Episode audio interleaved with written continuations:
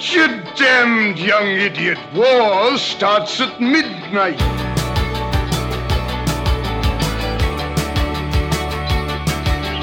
Hey there, and welcome to another fortnightly episode of War Starts at Midnight. I'm Chris Gallagher. I'm Jacob Graves. While listening to today's show, we recommend throwing your cell phones in the nearest microwave and placing bandages over all the cameras for all your mobile devices, because we've got a review of Snowden, Oliver Stone's latest film about the NSA contractor turned fugitive folk hero, Edward Snowden. Then in special features, it's time to renew our remorse with another war crimes confessional. With Jacob joining the show, it only felt fitting to force him to flaunt his deepest, darkest cinematic sins as we discuss the films we're most ashamed to admit we've never seen. And finally, we'll wrap up the show as we always do with some really rad recommendations. But first, so, uh, Jake, it was recently announced that Bill Murray is going to receive the 19th annual Mark Twain Prize for American Humor next month in October. Um, this is pretty exciting, exciting news. You know, it's it's not one of those things that necessarily means a lot. You know, it's not he's not winning an Oscar. He's not, but uh, gosh darn it, Bill Murray deserves it. Uh, for sure. Have you looked? Have you looked at the list of other winners of this award? I think the only other person that I know of off the top of my head is Tina Fey. I haven't looked at looked at the rest of the list. Who who else is up there? I'll give you some highlights uh, from last week's show. Richard Pryor uh, was the first winner in 1998. Since then, it's been people like Jonathan Winters, Carl Reiner, Whoopi Goldberg, Bob Newhart, Steve Martin, Bill Cosby. Let's not talk about that one. Um, Tina Fey, Will Ferrell. So I mean, it, it's some big names in comedy, but some of them, Yeah, really, what we want to talk about is why did they get it before Bill Murray did? that's that's exactly. I mean, even like so when it was announced that Bill Murray was was nominated, my first thought was like, well, but Tina Fey already has one, and and not that I have anything like I I think she's she's brilliant and and a, a great uh, comedic writer, but it's Bill friggin' Murray. I mean, how how long has he consistently been hilarious? In twenty in twenty fourteen, Jay Leno won this award. I, I don't, I don't even know what that says. This award jumped the shark before Bill Murray got it. did did they did they sit down and made a list and then came back and said, "Oh no, Bill Murray, we forgot Bill Murray, eighteen years in a row." Maybe. Or maybe uh, here's here's what probably happened. They thought they'd given it to him. They like hadn't been. They just hadn't been even considering him because they were like, "Oh yeah, remember that acceptance speech Bill Murray gave?" No, but I was pretty drunk. Oh yeah, me yeah, yeah me too. But I I think it was hilarious. Look, Carl Reiner, obviously, Bob Newhart, obviously, Lorne Michaels. I'm I'm even on board with that one. Just some of the other ones. I don't know. It- yeah, it's it's that sort of like, and maybe there's just no real rhyme or reason to exactly the because I mean, even I'm I'm looking at the list now, and it it's you know like Carol Burnett only got it a couple years ago. That seems like another one that's that's a shoe in. Honestly, Eddie Murphy only got it last year. That's another one that seems like I, I know he hasn't been as prevalent lately, but he has, you know, a solid body of comedic work that still stands the test of time. Um, with, I guess with some, there, there are some, there are some bits in Raw that are a little, a little raw, but, um, uh, you know, the, the, it's, it is, uh, it is baffling. Let, let me let me ask this, uh, just more on the positive Bill Murray side. Is is Bill Murray as universally loved as he feels like he is in the circles that I run in? Is is are there people out there who don't enjoy Bill Murray? There's, I'm sure there are, I'm sure there are groups that are, you know, like I could see our parents' generation being, well, I'm really like a Caddyshack Bill Murray. I'm not so sure about this whole sad Bill Murray thing going on for the past, you know, 15 years or whatever. My my, my dad uh, is is more of a groundhog. What about Bob Bill Murray? Okay. okay. That's, uh, but that, that's the thing is I'm, I'm pretty much across the board. I would say, I, I would say he's almost like a fine wine though. He's only gotten better with, because I think the thing that's amazing about the, the old Bill Murray, the, you know, latter years career Bill Murray is that he still has that, uh, wit and charm and charisma that he always had, you know, in the 80s and 90s. But with him being in the body of an older man that just naturally, I mean, it's, he's almost built for physical comedy now. And so that kind of tied in with his, his wit, uh, is just a beautiful thing. It's the type of thing that I feel like on the other, on the other end of the spectrum, like Chevy Chase has gone completely the other direction. I, I I don't know if this makes sense, but to me, Chevy Chase's timing doesn't work in an old man's body, where Bill Murray's comedy style is working better as his body Yeah. ages. That's I, I I totally agree, and and it's one of those like I I don't know because Chevy Chase was you know in like the '80s you know Fletch era.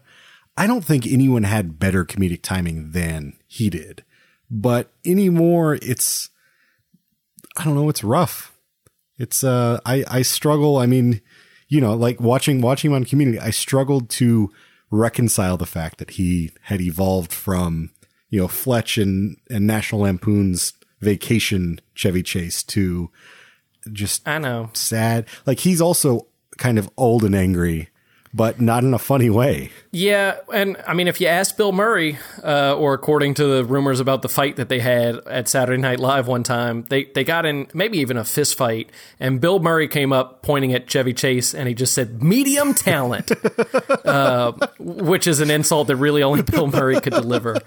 yeah, it's But maybe it was a better assessment than any of us realized. I mean, I don't know though. I don't, I mean, even like you go back and watch old weekend updates with with Chevy Chase, and it's even though it is the most topical of topical humor, there are some really great moments of just like you know looks or pauses or um you know glances little glimmers at the camera where he just sort of he breaks the fourth wall and he's just like it's sort of he is exactly just Chevy Chase. And maybe he's just lost that Maybe so, but uh, we'll always have National Lampoon's uh, Vacation Chevy Chase. and uh, the the Chevy Chase show.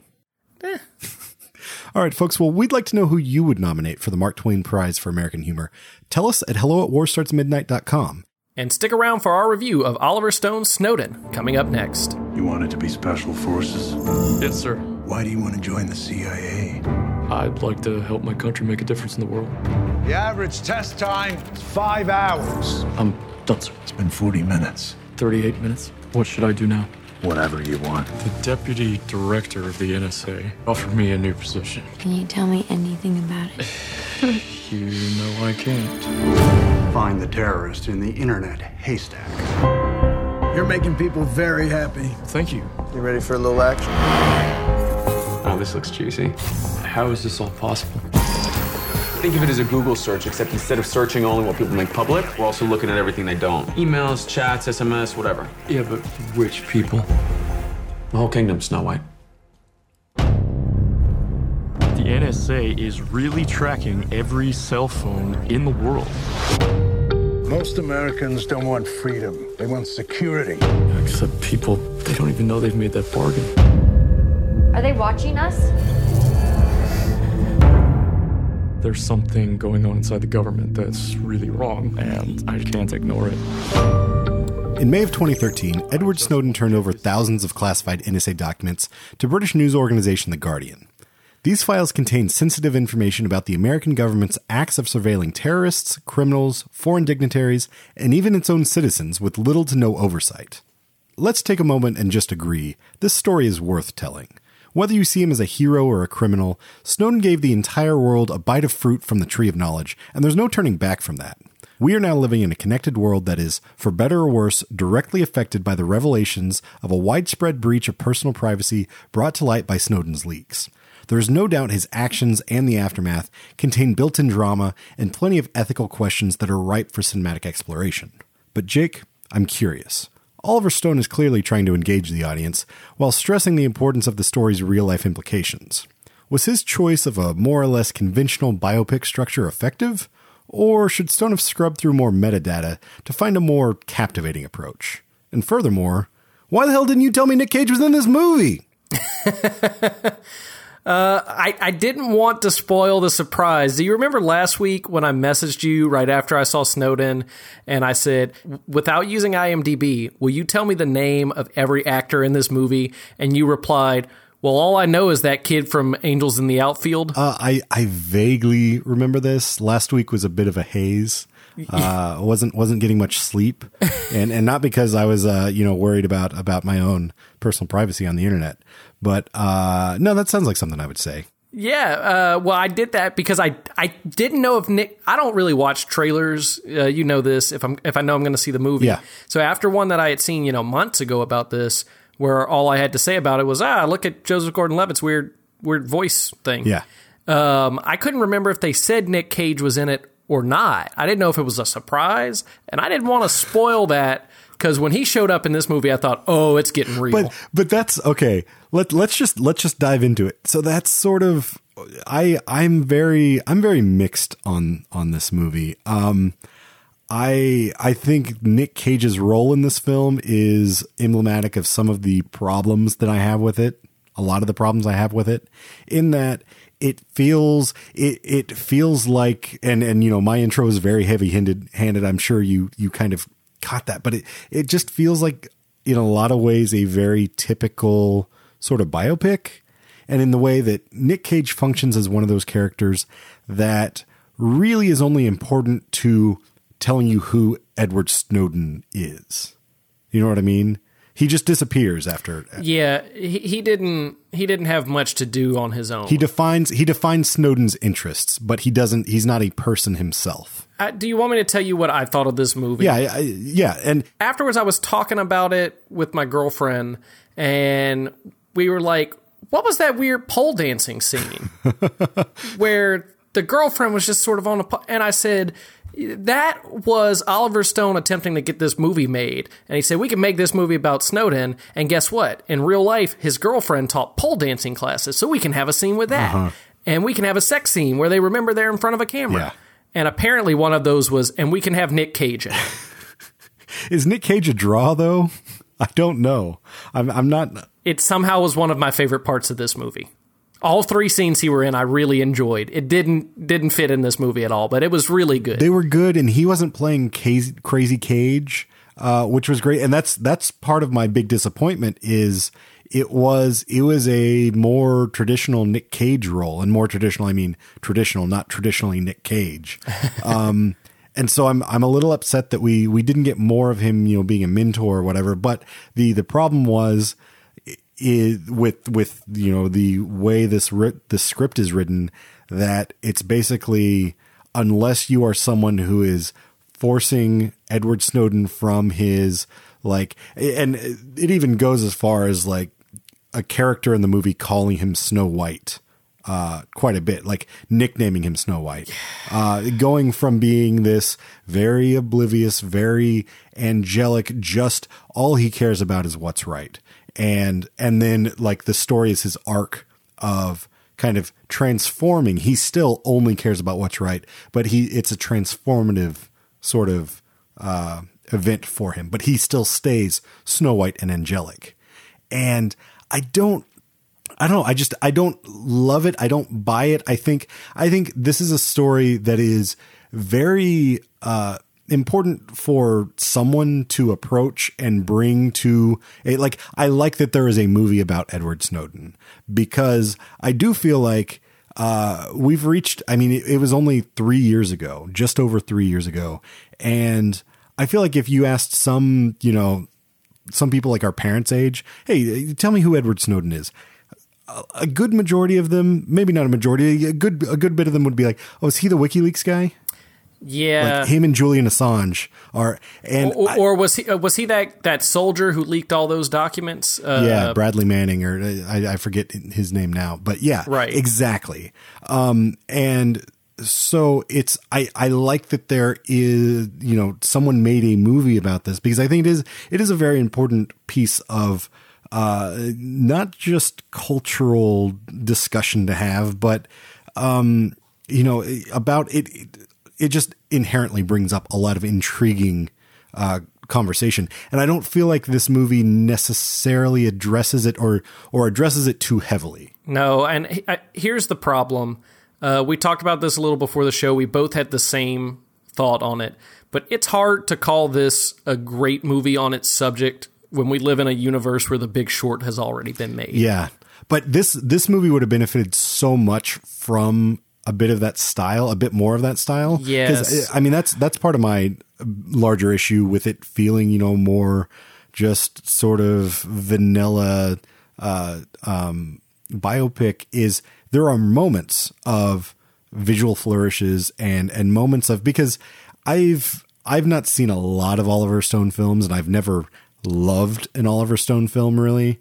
Um, but when I think of him, one of the things that I think about, or that I that you know, in in my mind, he is someone who takes visual chances, and I mean something like um, uh, Natural Born Killers, uh, which is maybe an extreme example, but Uh, we can we can get into it in War Crimes, but I've never seen an Oliver Stone uh, movie. really, Seen parts of them on TV.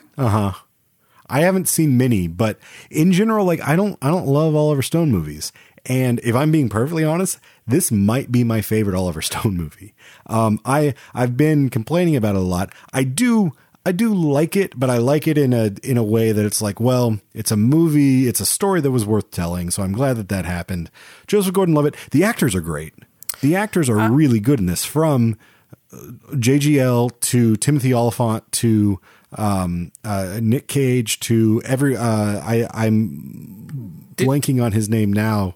The the smartest kid in Hawaii. yes. Everyone was pretty good. Scott Eastwood, not eh, he's fine. did did you like Shailene Woodley's performance as Lindsay Mills? At times I did, but it, it felt a little uneven to me. Does that make sense? Like, Yeah, it- sometimes, and it, it was sort of a, it was almost a period to period in some ways. And Um, I, I don't I don't know that much about the the true story of Snowden. Uh, I've read more about what he released and all that, but not him personally. Mm-hmm. And so I don't know how much there really was this tie of oh I love my girlfriend and I'm being dragged across the country and I want to be with her and it's putting stress on our relationship. Well, I mean, they are still together. Like that's that's an actual legitimate thing. Like, I mean, they were together through basically all of this, and they are still. And I think it even in like the credits, you know, or at the very end, I saw that. yeah. says she's moved to Moscow to to live with him. Spoilers. Uh oh. Um, so I mean, I I think there's got to be some truth to that, but eh, truth also isn't inherently interesting all the time on its own, and that's that's another thing. It, it, I like that you bring that up because I think there's this movie's so full of half executed or just cl- completely missed opportunities. I think the relationship versus career um, thing he touches on a little bit, but not enough to make it personal or not enough to make it seem like uh, I don't know. Like it's it's all just it, this movie is a good enough It, sort of. this movie would have me. benefited from being less accurate.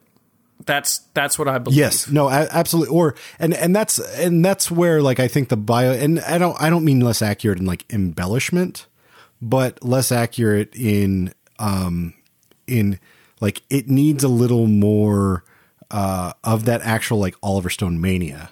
This feels pretty tame. Yes, for- or they they could have they could have got somebody in to just cut this script to pieces and, and assemble it into something that told more about the idea of Ed, Edward Snowden and like Uh-huh. the big how Short. his brain was You're- working. You're, you're trying to The- describe the Big Short again. I'm trying to describe the Big Short, but but I guess what I guess what I'm getting at is you could almost lose the Lindsay Mills character. You almost didn't need the subplot where he started getting those seizures. Mm-hmm. There were a lot of like weird parts of this movie that could have been like a big focus, but were just really small. Yeah. And that and and that's part of like it, it feels oddly like he is and I don't know if he is, but it feels like he Stone is being loyal to a truth that's just not inherently important to the larger story that I think he is trying to tell. I mean, And ano- another thing to keep in mind, one of the things I do know about Oliver Stone is he's frequently skewered for um, straying far from the facts in, in JFK and maybe some of his other films, like taking too much of a creative license. So maybe he said, This one, I don't want to have that knock against me. I want to follow it really accurately. But again, I don't know. maybe I I don't know. Like it's been it's been a while since I've seen an Oliver Stone movie, so I can't even compare this to. I mean, and I guess what Wall Street to Electric Boogaloo was the last thing that I can recall that that he he directed. But um, it I don't know. It, it felt mostly flat. I did. I mean, and like I said, there's about twelve percent of like visual flourishes and style in this movie where like I thought that towards the end that um uh conference call scene where it's it's him and I forget the uh, the guy's name, but sort of his mentor from Uh, Corbin O'Brian. Yes. Um, it's it's almost this Big Brother Orwellian. You know, he's he's giant across the entire wall. Um, that was a really well executed uh, sort of paranoia um, exchange. A, a really great way to take what could have been just a boring dialogue scene on a phone or something and make it uh, make it a little bigger. Uh, I wish there was more of that. I wish I, I wish the film was more focused. It's just a lot of a lot of sort of half cocked ideas and I don't know. It's th- this is sort of my least favorite type of movie to discuss because I just feel like I don't have even like a strong opinion where it's like, oh, this is the thing that I'm going to praise or this is the thing I'm going to going to skewer. I think I mean the thing that I would praise I think is the performance. I do think Joseph, Joseph Gordon-Levitt. I was really afraid after the trailer about his uh, whole really trying to do an Edward Snowden impersonation. But honestly, I found that like five, after like five minutes in, I wasn't even paying attention to the voice anymore. It just felt natural. Yeah, uh, and I, I, thought he did. It, it, was good enough. I didn't feel him breaking from it. Um, that I can remember. I thought he did. A, I thought he did a good job acting. He, but he always does. There, there was one part where I felt like he did sort of stray and kind of fall into identifiably Joseph Gordon-Levitt. Uh, and, and, that's when they had sort of an argument. I think it was over um, him saying, you know, they're you're looking at. They met on like a dating site, and I I know that you're looking at the dating site, and and then they get into this whole personal argument about personal privacy. And as he raised his voice, it felt like this sort of like uh, frog in the throat Snowden voice disappeared, which I'm sure is incredibly difficult, if impossible. That, that was a that was a weird scene anyway. I mean, d- d- going back to that dating site, something that annoyed me is so he got that message when he was in the hospital uh-huh. that was like, but it was the first message. Some, the first message, yeah, you could use some sun. And uh-huh. then when they met up, the first message was still up. Like they had never sent another message. Yeah, yeah. But they had decided to meet up. That's, it was it took took me out of the movie a little yeah, bit. Yeah, I mean, I, I feel like movies and TV shows do that all the time though. Like how often do you see like a character in distress get a, a text message or a, an eerie text message or something? Um, that it's like or or it's like a text message from mom that's like oh my gosh trouble. And it's like you haven't talked to your mom at all? This is the first thing that you've ever received? It, it had that it had that feeling to it. Also oliver stone is 70 maybe that's how he thinks online dating works. I mean maybe. could be. Um what, one other thing i picked up on i wanted to ask maybe it was just just me but when he went hunting with uh, Corbin O'Brian yeah. the second time, and he had that bright orange hat on. It wasn't a Holden Caulfield hat, but wearing that bright orange hat for some reason started making me draw some connections there. I didn't know if it was purposeful or not. It, oh, like like literally, he's a metaphor. I don't know. Like, I mean, that's possible, but that's I was by by that deep in, I wasn't even searching for metaphor on that deep of a level anymore. you had given it up. Yeah, you had given up. It was like if it wasn't like right there on the surface, I. Yeah, I, I didn't know if that was supposed to be. You know, he's idealistic, but also cynical and jaded, mm-hmm. and and trying to be the catcher, and all these things going at once. Uh, or they just picked to put him in an orange hat. Well, I mean, but, they're pheasant hunting, so it he needs to be in. I mean, that is that is what you wear. You need to, you know, because otherwise you're gonna get shot. Was Dick Cheney on that trip? could have been. Very well, could have been. um, okay, I I have a couple. I, I have one other thing, and it, it, this is this. I, I don't want to close on a on a sour note, but I don't know where else to go with this. Um, there, the thing that I don't like about Oliver Stone movies is I think, and, and it's probably the thing that other people really love about, about his movies is, uh, his, his voice is a little overpowering for me as the director. And there's, there's a lot of times where, um, I feel like his characters are giving dialogue that is just straight up Oliver Stone saying, this is what I believe. Um, a, a good example of this would be when uh, the the scene is pretty early on after they, they've just started dating, uh, Snowden and uh, Lindsay Mills, and uh, they're kind of basically she's a liberal and he's a conservative. Excuse me, ma'am. Would you like to sign? I actually just signed. Okay, yeah. thank you very much. Thank you. Too much independent spirit for you? Uh, no, I just don't really like bashing my country. It's my country too, and right now it has blood on its hands. sorry. I just I have friends who are over there right now. I'm not talking about the troops. I'm talking about the morons sending them to war. I mean, our commander in chief. Yeah, whatever you want to call him, he's still wrong. How do you know he's wrong? You're just lashing out. No, I'm I'm not lashing out. I'm questioning our government. That's what we do in this country. That is the principle that we are founded on. Okay, but how about questioning the liberal media? I mean, you're you're just buying into what one side is saying. Maybe I am, because my side is right. See, that's funny because my side's right. Oh, so, really? Yeah. Huh. Why is it smart conservatives always make me so mad? Probably because you don't like hearing the truth. You are a very frustrating individual. You know that? How am I gonna make you see? I can see just fine. Thank you.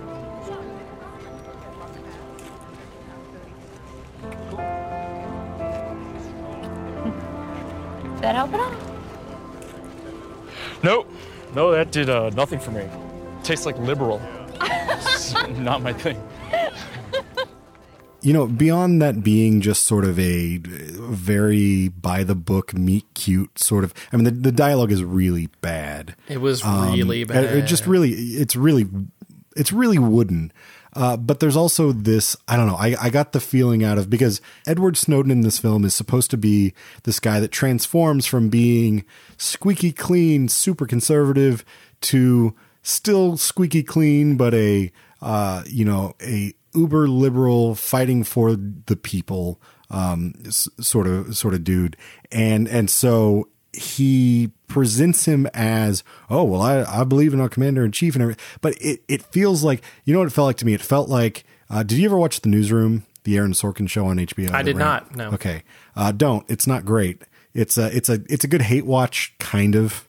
Um, Oh yeah, I saw that clip of Jeff Daniels destroys blah blah blah blah blah, where he he's kind of preaching. Well, that and that that's exactly that's exactly the type of like because Jeff Daniels in that in that show he's supposed to be a uh, Republican moderate uh, news anchor, and what uh, what Sorkin thinks a conservative is is not a real person. It's a um, it's a you know it's someone from one side of of uh, of a viewpoint trying to say, well, the the other side should be this way.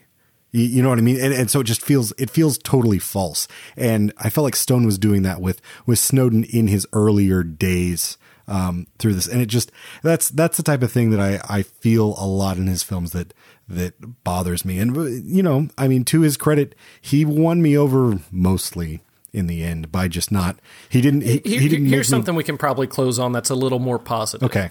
Did did this movie get its point across that he very clearly was trying to make? But did did you kind of second guess like what am I putting on the internet? Like I came home and I I uh, unplugged my my webcam. I said I don't need it plugged in all the time, which means to some extent the movie the movie worked a little yeah. bit. Well, and that's that's part of my you know tiered uh, argument of like I like it all right. Is I think it probably did have that effect on uh, a lot of people, and it you know it did all right in its opening weekend. Um, I think it uh, I think it overperformed a bit from what was expected, but not like it wasn't gangbusters either, which you wouldn't expect it to be. You know, to just clean up.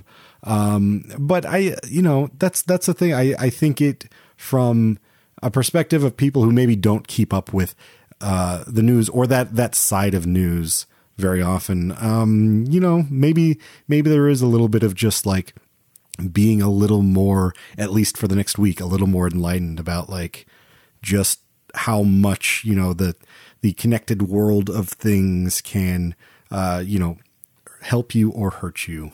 Um, I don't know. It's yeah, this is a this is a solid like. I mean, if if it's on HBO, yeah, watch it. Joseph Gordon-Levitt's great, and you get to see Nick Cage. So, if our Midnight Warriors do catch this film on HBO, what sort of beer should they be reaching for to pair with Snowden? Okay, so the pick that I've got for Snowden, it's a little, it, it's probably the most like out there stretch that I've ever done. Um, but I'm I'm pretty proud of the the connection we've got here. So uh, this beer, it's Westvleteren 12, and this is brewed by monks in the Saint Sixtus Monastery in Belgium. This is a Belgium quadruple, and this beer has been declared the best beer in the world. Um, this is actually fun little side note. This beer is what introduced me to 99% Invisible. I was trying to find more information on this beer and found 99PI and uh, have been in love ever since with Roman Mars. Uh, but the the reason that I'm choosing it is because it is a beer that you cannot get. You know, you you can't go to the liquor store and get it. You can't.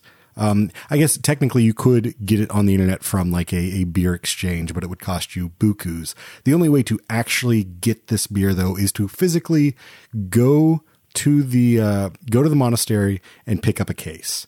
And to do so, you have to call them in advance, hopefully get them on the phone, and set up a set up a time uh, to to go and pick it up. Go go and get it, and then that's that's it. You you have a limited amount that you you can buy. They have a limited amount that they make because they're monks. They don't they don't actually care about the product. They're they're doing it for God. Um, but uh, yeah, they they say it's the best beer in the world, and so I think uh, for a movie that does you know a little bit at least convince you that maybe you should uh, step back from the connected world a little bit, you know, kind of reassess um, all of the all the great things might also be little, you know, little terrible things at times. Um, you know, this is you, you got a monk or you got a you got a beer brewed by monks. They're doing the same thing, and you've got to you've got to actually go out and get it. Um, so that's uh, that's the pick. Westvleteren twelve. Snowden is currently playing nationwide. If you've seen it, tell us your thoughts at hello at warstartsatmidnight.com. Or if email isn't your thing because you've gotten off the internet, we'd still love to hear from you ring the red phone and leave us a voicemail at 484 424 6362. That's 484 4 Cinema. Stick around. We'll be back after the break with an update on week three of the Midnight Warrior Fantasy Movie League. And our dubious declarations of cinematic sins with the special features topic War Crimes Confessions.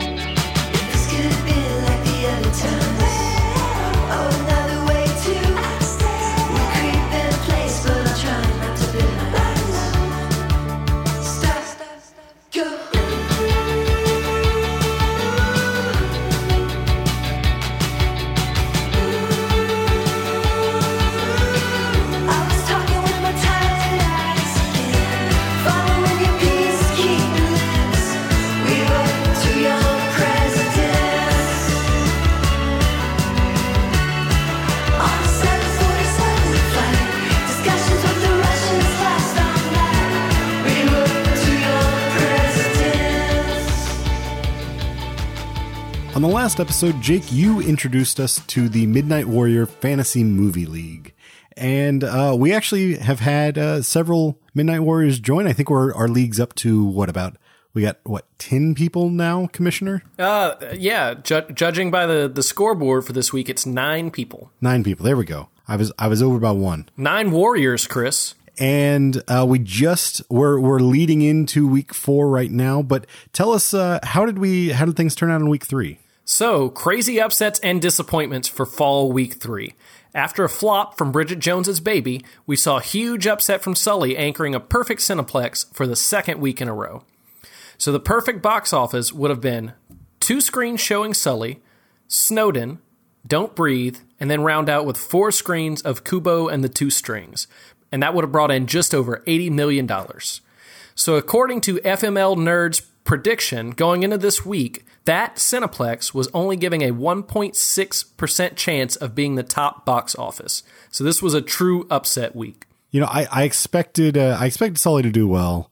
I wasn't. I don't even think I had Kubo on my any of my screens, and I think that was technically like for bang for the buck, uh, the the highest um, or the the best earner like per yeah so I, I, don't have the results pulled up but um in doing research on last week i did pull up the prediction uh from fml nerd mm-hmm. and it was supposed to be Bridget Jones's baby's week. Was it really? Bridget Jones, like, yeah, in in almost uh, every Cineplex, it at least had a Bridget Jones's baby. See, I I was back and forth. I I didn't think Bridget Jones's Baby was going to do that well. Um, just with with the year we've had, and with the that movie's too far removed from even you know if it had a built-in audience, like there, I I just didn't see it doing you know great and so that actually it, it helped me a little bit in in the cineplex but i did have blair witch which didn't do well at all Blair Witch was a flop, and I had that anchoring mind too. I I, I thought it was I thought it was going to do good. I was I was wrong, but luckily I had a lot of screens showing Snowden, which You did. was good bang for its buck this week. yeah you had a lot of snowdens on your on your pick and they did pretty well and i think that's probably what sent you over the edge you uh you were ahead of me in the polls but we had a few midnight warriors ahead of us so what were the uh what were the rankings for week three For the Midnight Warriors, team Movies Suck topped out with over $67 million by showing six different movies, but had a heavy dose of Sully and Snowden. My team, This Cineplex Kills Fascist, finished third with 53 million, and Chris, your screen, Tell Mr. Royal This is the Pagoda, had 50 million. Yeah, I did. I did all right, I guess. We also, but I, you were in three, I was in four, and uh, it's a trap. I Uh, you were in, in second. you were in five. I was in five. You were, fil- yeah, Film School Dropout was between us. what? That must have. I, you know, I haven't checked it since uh, Sunday, so it must have fully come in. Hmm. Yeah, uh, um, a lot of our listeners seem to have gone with a, a very mixed Cineplex, Uh-huh. which I've only been I haven't been doing this for that long. I just I don't pay much attention to it, but it seems like a lot of time winners have a lot of the same high value movie showing. Yeah, I don't know what I'm doing. Like, I changed. I probably changed my uh, my Cineplex at least eight times last week, and the only thing that I did right was take out Bridget, Bridget Jones's Baby. Yeah, so I think what you can do is that there are blogs that talk about this. FML Nerd is one of them. I, I don't check it ahead of time, but you can. And like I said, he predicts the value of each movie based on the price that's set mm-hmm. in FML. So using that and and some, I think it's Pro Box Office that estimates what the box office is going to be that weekend. You can come up with the best value, and he kind of predicts it. But again, it doesn't always work. Yeah, And um, in all of uh, Fantasy Movie League, I think there were only 53 perfect screens, perfect Cineplexes last week. Well, you know, Jake, I don't think you actually need a perfect screen to beat us in this league. Um, I like I'm I'm surprised that I have done as well as I have so far. Um, I I can only predict that you know it's been dumb luck and I'm going to continue plummeting. But uh, you know, guys, if you the Midnight Warriors would like to join in on the action, you can visit wsampod.com slash fantasy movie league for all the details.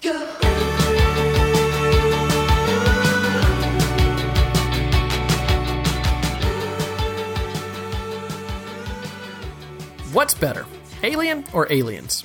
JFK or Platoon? Papillon or The Fugitive? Well, don't ask us, because at least one of us managed to live our entire adult lives without seeing each of these flicks. Last April, on War Starts at Midnight, Chris and Hunter decided to air their dirty laundry where everyone could see, or at least hear. Now it's my time to look through the internet for best of lists, top 250s, and even the sight and sound list to find those classic films that I have somehow either missed, overlooked, or flat out avoided. We'll also look back through Chris's list of shame to see what I want to call him out on. Spoilers, it's high fidelity. Chris, you've had a chance to look through my list of war crimes on Letterboxd. What did you see that left you flabbergasted? And are you ready for the excuses I'm going to make up on the spot for how I've missed these movies? Well, first of all, I would just like to point out that you you brought a real Cajun flair to Papillon. How did how did you say that? Papillon. He's the Papillon. I uh, I appreciate that. Um, yeah. So for just a, a quick recap of uh, what I had on my list that I selected for myself uh, last time, I had Taste of Cherry, Doctor Zhivago, Greed, uh, Nashville, and Porco Rosso. And Jake, you want to guess how many of those I've seen? You watched Nashville, and that's it. I haven't seen any of them yet. I, oh my god, it's still it's still well, it's a worse war crime now. It's yeah, no, it's it's bad. It's and uh, you know to be fair, we we have done several war crime episodes, and we just you know, didn't get to these. And, and, you know, like Dr. Zhivago's pretty, pretty long. Um, these were, you know, some more, some of these were more challenging, you know, Taste of Cherry being an Iranian film, Greed being an old, long, silent film. So, you know, I actually thought I was going to get to Porco Rosso. I, I started doing a uh, Miyazaki marathon not too long ago and then I just get got super busy and I haven't been able to, you know, I've been going through chronologically and haven't gotten to it yet. Um, but for don't, don't feel too bad because literally all of those are on my war crime list as well. Great. Well, then we can do yeah, we can do some some joint war crimes uh, coming up sometime. But uh, so I think what would be best is let's go through and well, we can do two things, Jake, because we have two lists. We have like our own personal war crimes and then things that we're like, how have you never seen this? We went into each other's lists. Which would you rather uh, jump into? How do you how do you want to approach this? Let, let's call each other out.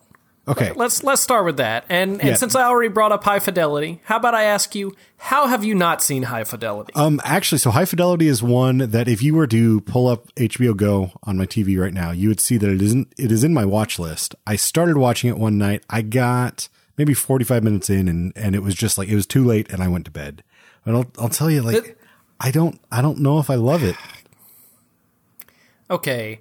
Well, there, there's just a bunch of things that combine together that that make me wonder how you haven't seen it. And A is how readily available it was on cable for yeah. like 10 straight years. Yeah, but you got to I guess being being a newer host, you may not know this. Um, but we didn't have cable when I was a kid. And so I really? feel like it was on cable when we were like what, maybe middle school, high school? Is that is that accurate?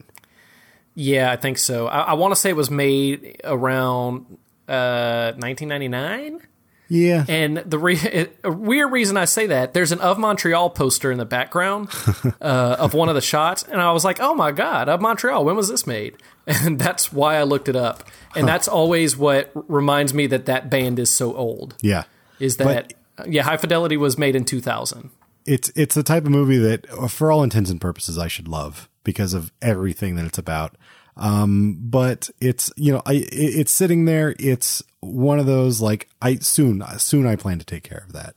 Um, for you, I, you've got some that I'm, I'm kind of surprised by as well. I, first thing I've got up here is Miller's Crossing. How have you not seen Miller's Crossing?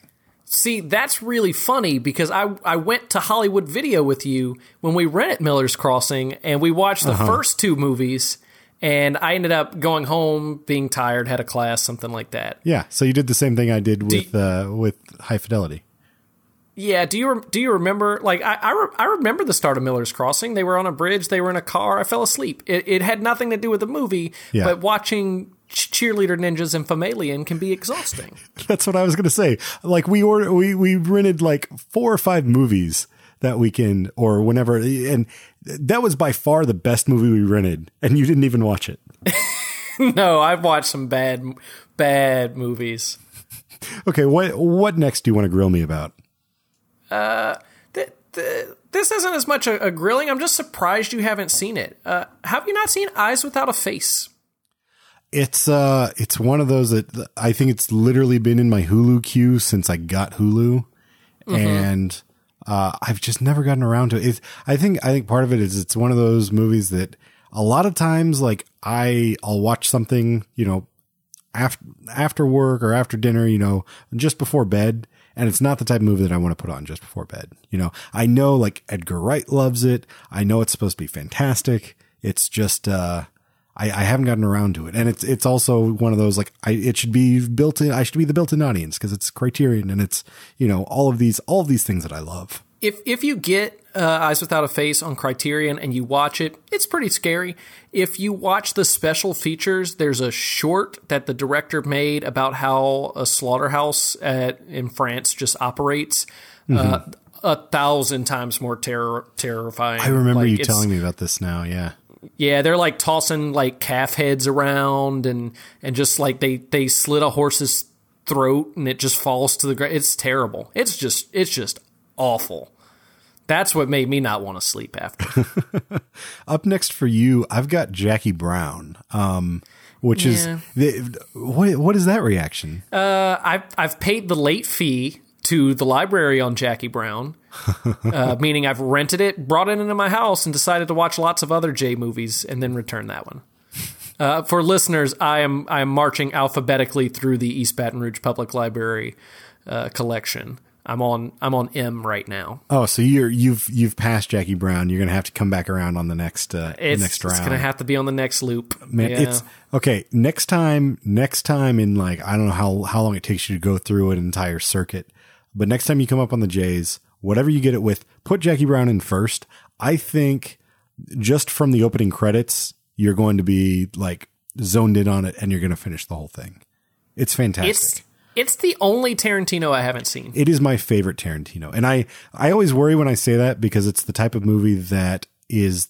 Uh, I, I feel like really hardcore Tarantino fans would be like, oh, well, it's his, it's sort of his worst because it's the least Tarantino. But I like that he is dealing with someone else's material while, and proving that he can deal with someone else's material and while also still giving it some of his own flair. Like, I, I love that restraint that it has to it. It's fantastic. I, I didn't realize he didn't write it. No, it's a it's based on an Elmore Leonard book, uh, Rum Punch, um, which and you know Elmore Leonard very much stylistically, um, I, I'm sure influenced Tarantino, so it it makes sense in that regard too. Okay. Up next for you, I have a movie that I- wouldn't call a war crime for me because I have seen it start to finish, just not in order. Uh, Outlaw Josey Wales. Outlaw Josey Wales, uh, confession on this one. I own Outlaw Josey Wales on Blu-ray. It was, you know, it's it's one of those that readily available from time to time for like four or five bucks. And I was like, I've never seen this movie, but I love, I love old Eastwood westerns. I'm gonna buy it and I'm gonna watch it, and I just never have. I have zero excuse it- for it. It it might be the best uh, non Sergio Leone um, or Leone, however you say that, Mhm. uh, we, uh, Eastwood Western. Uh, I it was it was on in my house so much that I quote this movie routinely, but I've never never watched it in one sitting. But I know everything that happens. I feel like that's becoming a trope for you I know with these older films. Well, That, like it, that needs its own that needs its own category, like Jake's dad's films or or something something to that effect. I I know it. I'm sure you know how it. Well, you might not. You didn't have cable. Sometimes No. you catch a movie in the middle. You sit down and you watch the rest. Well, Sometimes yeah. you start a movie on cable and you have to, you know, go to church or go to Mhm. go out, go somewhere else, have a baseball game. Go to the East Baton Rouge uh, Public Library and get some more movies. yeah. So up next for you, I've got this is actually the the biggest war crime I think on your list.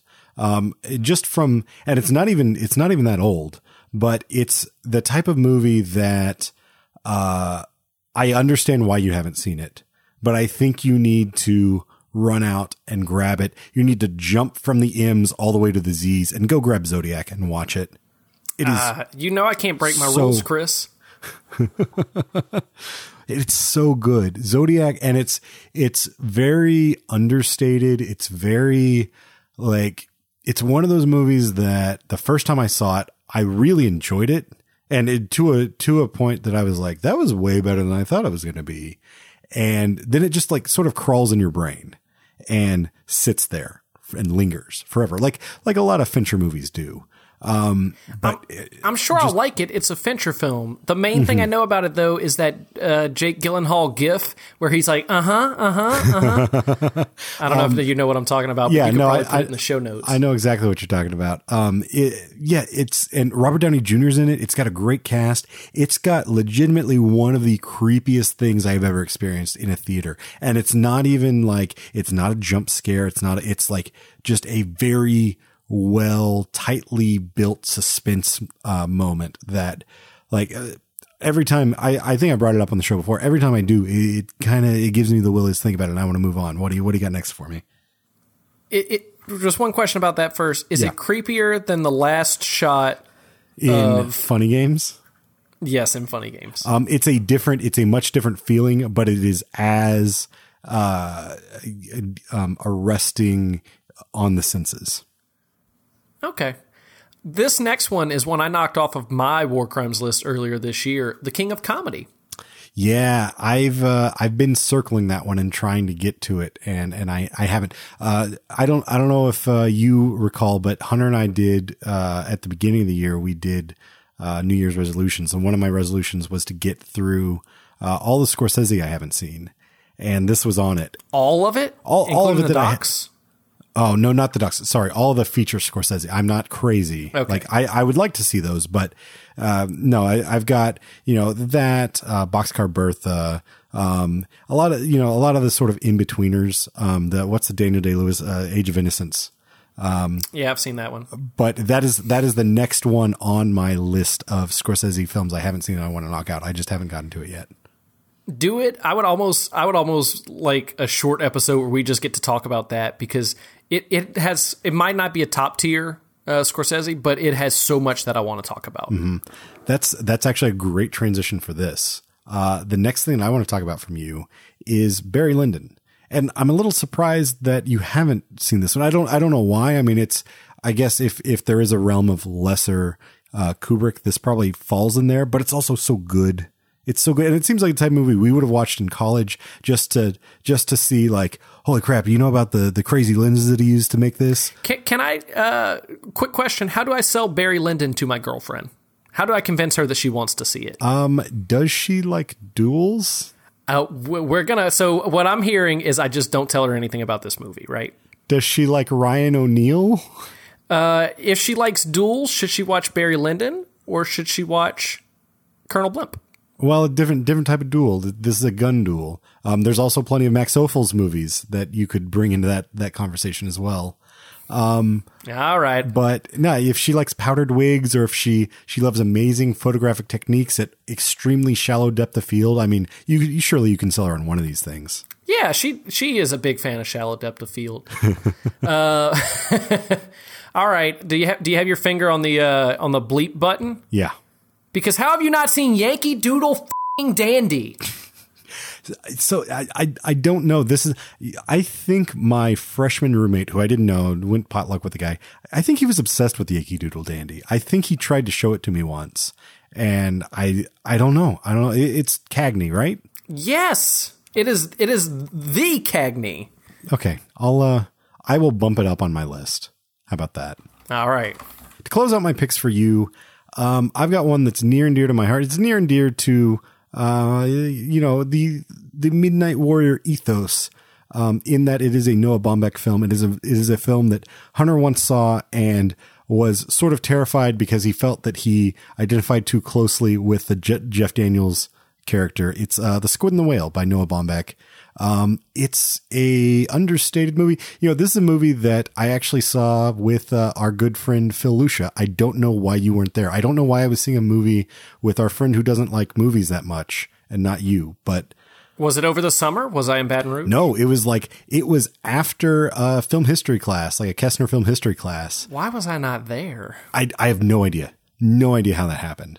Um, but it's, it's a great little movie. It's, and actually the first time I saw it, I was a little cold on it. It's a little, you know, it's a little dark. It's, um, it was kind of touted as a comedy and, and written by the guy who co-wrote Life Aquatic. And so that's what I thought going in. And I, I wasn't really prepared for it, but only recently, I think it was last year when we were reviewing one of the two, uh, Baumbach films, I, I went back and watched it again and it's so good. And it's shot on beautiful 16 millimeter. Um, it's, uh, a young, a younger Jesse Eisenberg. Um, it's, it's pretty great. You should, you should definitely check it out. And it's like So- a, I, I loved Francis Ha, and I I actually loved Mistress America. So what do you mean? Actually, Mistress America was amazing. It's a, nobody makes screwball comedies anymore. It was really, really good, uh, and I couldn't tell if I just loved Greta Gerwig or if I really liked Noah Baumbach. I, I can't, I can't tell. Uh, but if I if I really liked those two, Squid and the Whale is going to be better, rank up there with them. Squid and the Whale is a little different. Like it still has his like. I think the thing that is unifying with with Baumbach is his dialogue. Okay, but um, this is a little bit darker. This is a much more personal story. This is a story that's uh, has a lot of autobiographical elements to it. Um, and this comes from an era in Bob Beck, Baumbach's career that I like to call his John Cassavetes light uh, era, where um, all right, all right. he you know he made this he made margot at the wedding. He was he was actually going off in a direction that i was like i don't i don't know about this guy. And then he came you know greenberg was sort of a transitionary and then he comes out with francis ha and now he's like on top of his game again. But it's still it is a it's a wonderful film. It's just it's a little more dense while also being a little understated. So it's, I, I think there are bigger war crimes on your list, but definitely check it out. All right, so since I'm not going to talk about Patton, that rounds out our list that we had for each other's war crimes. You're now, just, Chris, you're just rubbing it in, Jake. now, Chris, what, what what do you have on your personal list of things you are truly ashamed to have missed? Okay, I'm going to go through these a, a little quickly. Um, but actually, you know what's at the top of my list? My my new list that? now that now I have now I'm going to have ten because I didn't see the others. Uh, but Outlaw Josey Wales is at the very top. Um, and, All right. You know, I think it's more of a it's a little more of a popcorn pick, um, especially if you compared it to my my list from last time. But uh, it's it's up there, and I figure it's one of those that I figure like I'll probably get some flack for not having seen it, and that that'll be enough to push me over the edge. I think I think that would be a fun episode too if we did review that. Yeah, no, I, I would love to too. I love, you know, I love all old westerns, but I love, you know, I love old Clint Eastwood in his prime in westerns um, as well. So I would be down for that at some point in the future. All right, what do you have up next? Um, up next, I've got 2046, which is a Wong Kar-wai film. It is a sort of spiritual sequel to In the Mood for Love. Um, it, you know, same, um, same principal characters. Um, from what I understand, sort of a lot of the same themes and story. Um, and you know, In the Mood for Love is In the Mood for Love is an amazing movie. I don't know if you've seen that, but shot by Christopher Doyle, who who shoots most of Wong Kar-wai's stuff. Um, uh, you know, a beautiful set in Hong Kong in like the '60s. This is set in a future sort of setting. Um, and I'm I'm excited. Can I guess what year it's in? I, I believe it's in 2046. I haven't seen it yet, so I, I'm not really sure. But uh, you know, it's it's one that I I think this is one that I actually bought when Hollywood Video was closing in college. Um, but I've I for whatever reason I haven't watched it. Two Hollywood Video uh, shout outs in this uh, in this episode. Yeah. All right, Wong Kar, why don't you tell us what's up next on your list? uh, up next is actually King of Comedy, one that you already Good. one that you already uh, mentioned, but for for the exact reason that it's it's the next on my Scorsese list, and I need I need to get to it soon. You you really should. And then after that, I've got one that I know is a personal favorite of yours, which is uh, Johnny Guitar. I call it a personal favorite. Really? Not. I I enjoyed it, but it wasn't. It's not something like I grew up or I uh, I was like, oh, that that that's something I absolutely love. But it was a. I know it was a favorite of our our late film professor Joseph Kessner, and that alone uh-huh. makes it a must see, Chris. Okay. Okay. See, I. I've always been under the impression that you love Johnny Guitar. I love to make jokes about Johnny Guitar. Okay. Okay. I this totally actually I loved to make jokes about the the sliced L in the back of her shirt that uh, indicates that she was a lesbian, uh, but subtly because it was the '60s right. or '50s, right? Um, and that's man, I miss Joseph Kessner classes. Uh, but no, Johnny Guitar, it's uh, it's one that I've heard you talk about a lot, and then uh, it came up on the most recent uh season of You Must Remember This, the uh, Karina Longworth podcast.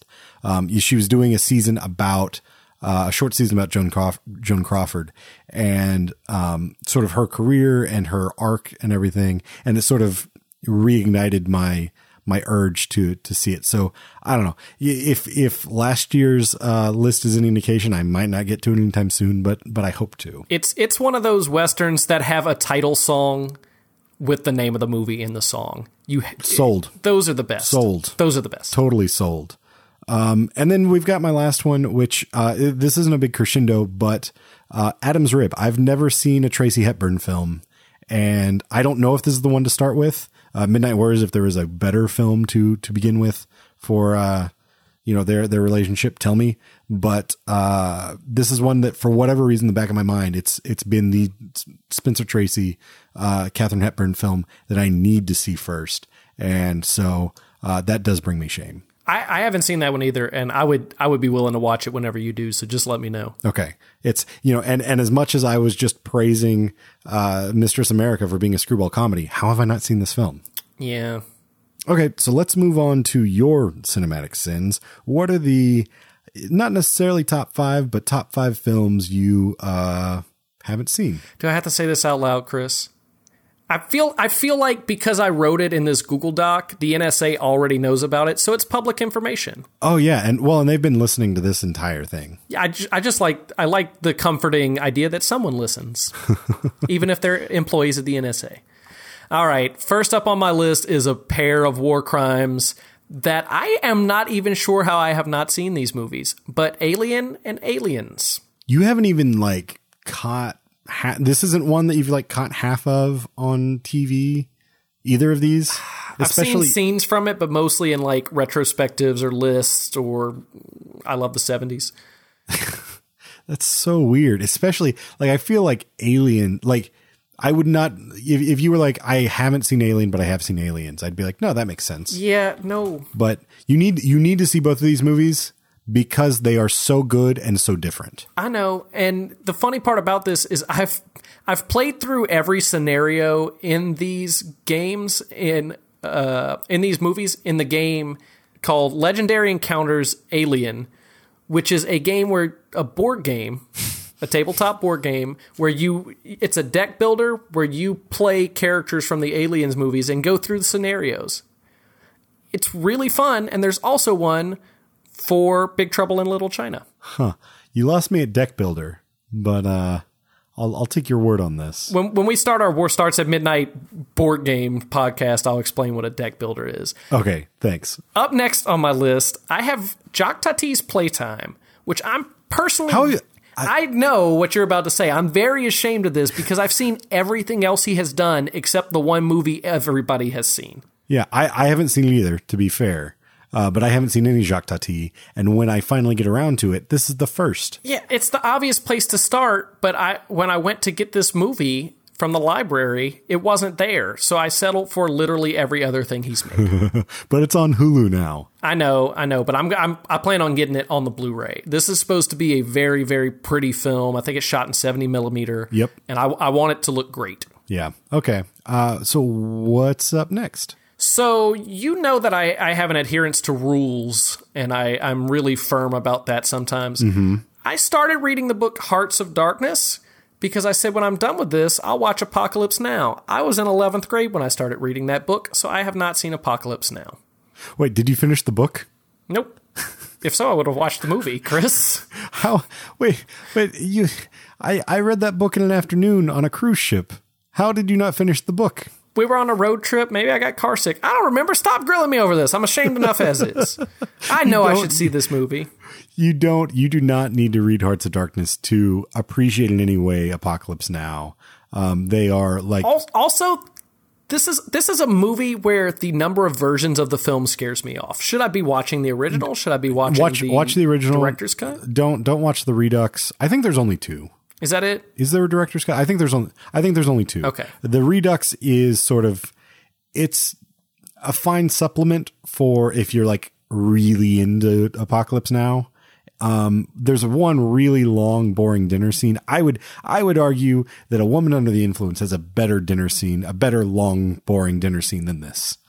A more a more substantial, long, boring dinner scene than this dinner scene. What about my dinner with Andre? Where does that rank in the long, boring movie scenes? Oh, I don't know because I haven't seen my dinner with Andre, Jake. Oh my! Have you not seen? No, war crime.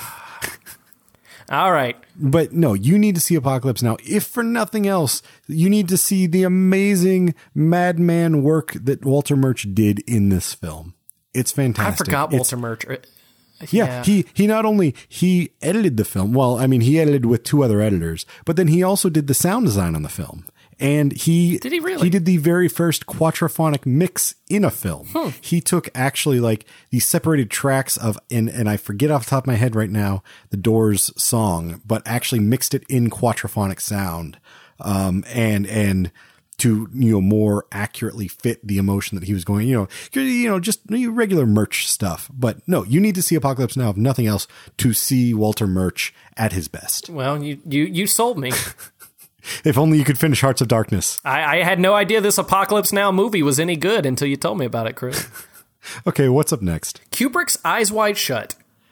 Oh okay so this is a movie that i absolutely love i think you absolutely need to see i am curious though i i would be i would like to do this war crime with you Okay. because this is a movie that um I had an amazing reaction to. I was I was not sure how I was going to take it. It was and I, I've talked about I won't go too too much into detail because I've talked about this on the show before, but basically like this movie because it came out when we were fairly young And what I knew about the movie at the time was like, oh, it's sort of a dirty movie with Tom Cruise and Nicole Kidman, and uh, they they got divorced after the movie was made, and the and the dirty pervy guy died making it. That was sort of what I knew. Um, Obviously, that was sort of wrong, but so I went in thinking like, oh, it's Kubrick's last thing. He didn't even finish editing it. Like there's there's that information. You know, he's bringing all this other metatextual stuff in, and I was you know just like, okay, I'll get through it. It's great. I really enjoyed it, but I'm interested to see how um, a a single man like yourself who goes to board game conventions and knows what a deck builder is um, uh, reacts to uh, this this movie that is like oddly sweet and intimate, especially for Kubrick, who can be very cold and standoffish at times, or cold and and and judgmental's the wrong, but you know he he has a very strong uh, opinion about humanity and about relationships and that sort of thing. And this felt very, um, I don't know, very kind and soft and beautiful. So I, I watched the in, in, A Clockwork Orange the fast forward three way scene. Does that count any points towards Uh-huh. Eyes Wide Shut? No, this is, and I, I don't, I don't think there's anything in this movie that's quite that explicit, or you know, yeah, quite that explicit and uh, disturbing. Honestly, like, um, it, it's a, it it has all the like naked depravity that you uh think it has probably, but not in a like there. There's only there's a couple scenes that I can think of. One involving like Japanese businessmen. That's like, ah, that's Stanley Kubrick. I was expecting to get from this. Mhm. Um, but it's actually it's a it's a much smaller story than than I thought it would be, and it's uh it's quite fantastic. So yeah, I would I would totally do this episode with you at any time. Awesome. Okay, what is your final ultimate uh number one war crime? I, I don't know if this this is as big as some of the other ones, but to me, it's a big one. It is George Stevens' "A Place in the Sun," featuring Montgomery Clift and Elizabeth Taylor. So I read Zeroville, as you know, Chris, Mhm. and basically the entire time in this in that book, he's just talking about th- about this movie. And I love Montgomery Clift. I love Red River. I love Elizabeth Taylor. Mhm. And I've just never seen this movie. I'm you know I I thought you were reading Zeroville so that you could watch A Place in the Sun, Yeah, maybe. I, I should have. but I- but you finished Zeroville, right? oh, I finished Zeroville. Yeah, So yeah, now you got to watch Place in the Sun. I know I have to. I, I'm I, I am ashamed though because I, what I normally if I wasn't so in, like engrossed in that book, I probably would have just you know after the third time he mentioned it, threw it down, watched the movie, came Mhm. back. But I didn't. I just I just powered through that whole book.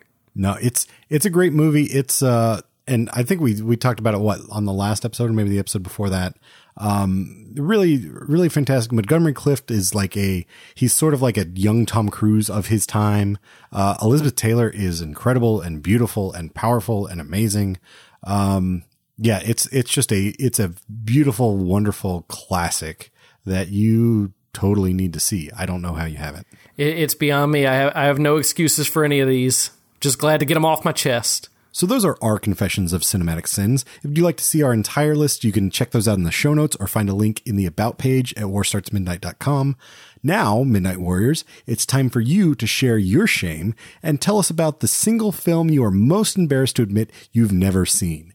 Email us at hello at warstartsmidnight.com or drop a dime and ring the Midnight Warrior hotline at 484-424-6362. That's 484-4-CINEMA. Stick around for our really rad recommendations coming up next.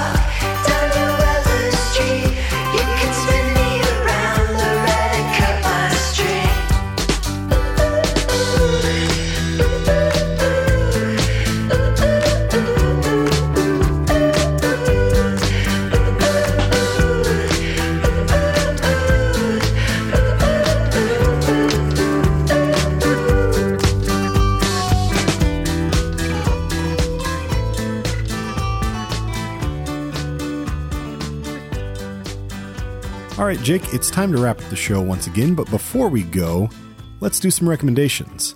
Now, we've had a lot of talk about, uh, you know, personal security, privacy. We've also had a lot of talk about war crimes. What do you got to recommend? Anything that ties into those? I don't know. I don't know that it ties in to it as much, but it is a movie I watched recently, and I just want other people to watch it so I can talk about it. And it's Bruce Beresford's Mr. Johnson. So, Chris, have you seen this movie? I haven't seen this. If if it's what I think it is, uh, uh what's his name? Um, uh, I almost said Magnum PI. Uh, the drive-by fruiting. Um, Pierce Brosnan. Pierce Brosnan's in this movie, right? Yeah, he is in this movie, and I, I rented it not knowing he was in the movie, and he is probably like Wait, wait, second. wait. Had- second. He's on like the cover of the the, the DVD, right? How did you not know he was in? Uh, okay, so I rented the Criterion uh, collection, and it he is not on the cover of it. It actually has what I would call a just and non-racist cover. uh, but if you if you go and look at the the cover that's on Wikipedia, it makes it look like it is it is like Pierce Brosnan as Mr. Johnson. Yeah, I literally all that I really know about this movie is it looks like a made-for-TV Pierce Brosnan movie that's really racist. It does, and the tagline, which you can go and read for yourself, is also terribly racist and also has a typo in it. It's it's not good. It looks if that would have been the cover, Really? yeah. Okay, so what is this movie about?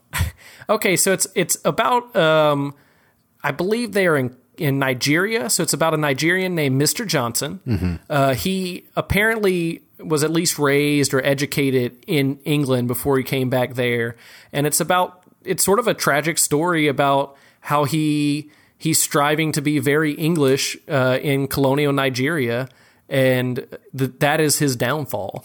Uh, that they're building a road to try and connect uh, his town to the main road, and Pierce Brosnan is leading that, and he is the clerk for Pierce Brosnan. But it is really just a story about him and what life was like then. I'm I'm not saying it's a four star movie, uh, but it is it is really good for a movie made in 1990, of which I, I don't know a lot of movies around that time that I'm just in love with. But this one was really good. I really enjoyed it. Okay. And, and I just want to hear what you think about it or, or what listeners think about it. Anybody. I, this is a movie I want people to have seen. It's something we, we could discuss. You said this is a Criterion release. Is this available on Hulu? Do you know? Uh, unfortunately, it's not. You're going to have to find this on Criterion Blu ray, or you can rent it wherever you stream movies, or you can do what I do and find it at your local public library. I, I bet you my local public library doesn't have it, but I'll uh you know I'll give it a look. I'll add it. Should I add it to the war crimes list? Is it that I, I, I wouldn't call it a war crime. Okay. But I, you should you should watch it. Okay. Well, my recommendation this week does have a bit a bit tighter of a connection to uh to our review to our review of Snowden. Um, it is the new documentary by Werner Herzog called Lo and Behold: Reveries of the Connected World. And this is a movie that uh, I was pretty excited to see. Uh, did Did you see the trailer for this, Jake? No, I have not. Is this a new movie? Yeah, he's he's actually got another movie coming out about like a volcano as well that he shot with drones. Um, that I think maybe premiered at like Telluride. Um, but yeah, this is available to rent um, on places right now. Like it's it's playing in select theaters. I think Circle here had it for a night. Um, but it's uh it's not Herzog's best. It is good. Why I was asking you if you had seen the trailer is there's a great moment um, where he's it so he sort of does these little vignettes about elements of the internet and the connected world, and that's maybe why I've been saying connected world so much on this this episode. I apologize. Um, but so he he goes and talks to a guy who was involved with the very first, uh, you know, building the very first machine um, that that was a part of uh, the internet, the very first machine that sent a message um, to another computer on a network, and uh, then it gets into several other things. One of the people that he that he talks to is Elon Musk, and there's this great moment in the trailer where Elon Musk is um, saying, you know, we we would like to go to Mars, we haven't you know, been able to make it to Mars yet. And then Herzog in his classic, you know, thick German accent butts in and goes, um, goes, I would go to Mars. I would not be scared or something like that. And the, the like look that Elon Musk gives is fantastic. Like that was honestly what sold me. I'm like, I don't even care what else this movie's about. It's Herzog. He directed it. He's obviously narrating it as well. I'm sold. Um, it's pretty good. It's a bit of a mixed bag. I think like it, it would have much like Snowden would benefit from a little more focus. Um, have you ever seen the movie actually by one of Herzog's, uh, Herzog's buddies, uh, Errol Morris? Have you ever seen Fast, Cheap and Out of Control? I have not.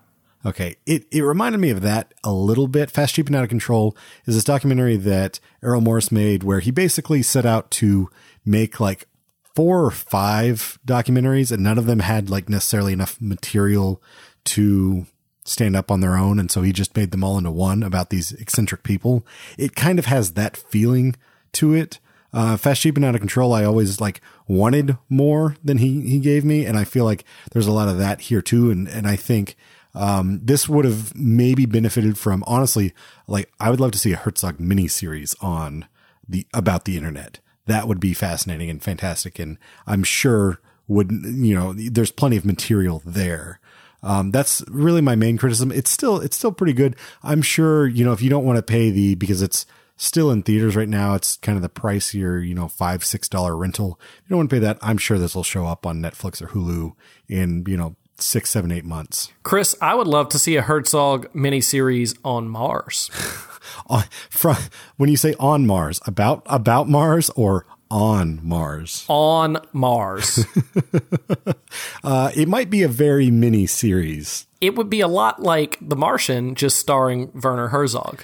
Uh, I it would be way better than The Martian though. I would love to. I would love to see Vern Herzog and uh, Donald Glover interact. I know. I know. Uh, Matt Damon didn't interact with it, but uh, no, Werner Herzog's like little like uh, diary entries would have been way more entertaining than just cheery. We're gonna get this shit done, Matt Damon, um, in in The Martian. That, it, it would be existential and Yeah. yeah. I'm I'm sold. I'm sold on that. Let's just send him to Mars with the GoPro. Can can we send fine. can we send him to Mars with Terrence Malick and they both have GoPros and it's like a buddy doc, but they are actually like they they sort of get along, but they also hate that they are ideological uh ideologically opposed figures. It would be great. I would watch that. If you if you let's just take a step back. If we send them to Mars with anything less than like an IMAX camera, we we all deserve to just go extinct as a race. Yeah, that's fair. okay, well, that's a wrap for another episode of War Starts at Midnight. Find us online at warstartsatmidnight.com for show notes, links to our personal war crimes lists, info about the Midnight Warrior Fantasy Movie League, and a lot more. Or say hi to us on Twitter, Facebook, and Instagram at WSAM Pod. If you enjoy the show, rate and subscribe to it in iTunes or wherever you get the podcast. It'll help us grow the Midnight Warrior clan, and it'll make you feel awesome. On the other hand, if you're just the trolling type who simply hate listening through these credits, or the NSA agent who's just listening for work, go ahead and tell us everything we got wrong at hello at warstartsatmidnight.com. Or if you're a narcissist, you can leave us a voicemail and see if we play it. Just ring that bright red telephone at 484 424 6362. Shout out to Someone Still Loves You, Boris Yeltsin, for the music on this week's show. Find more at theslyby.com. Or you can just check the show notes for a link if you can't decipher uh, that URL. And uh, join us in another fortnight as we discuss the Magnificent Seven. Thanks for listening, folks. Taste like liberal.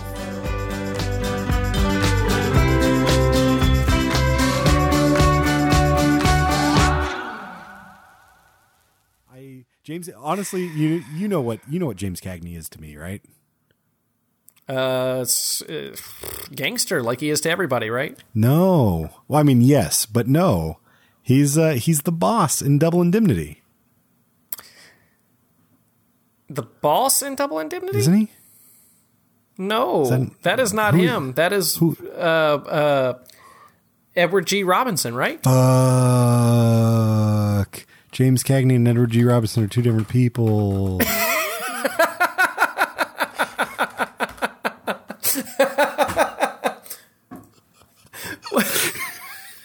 Yeah, they are both. They're both famous for gangster movies. But if it makes you feel any better, when you said, "What do I remember James Cagney from?" I almost said Scarface.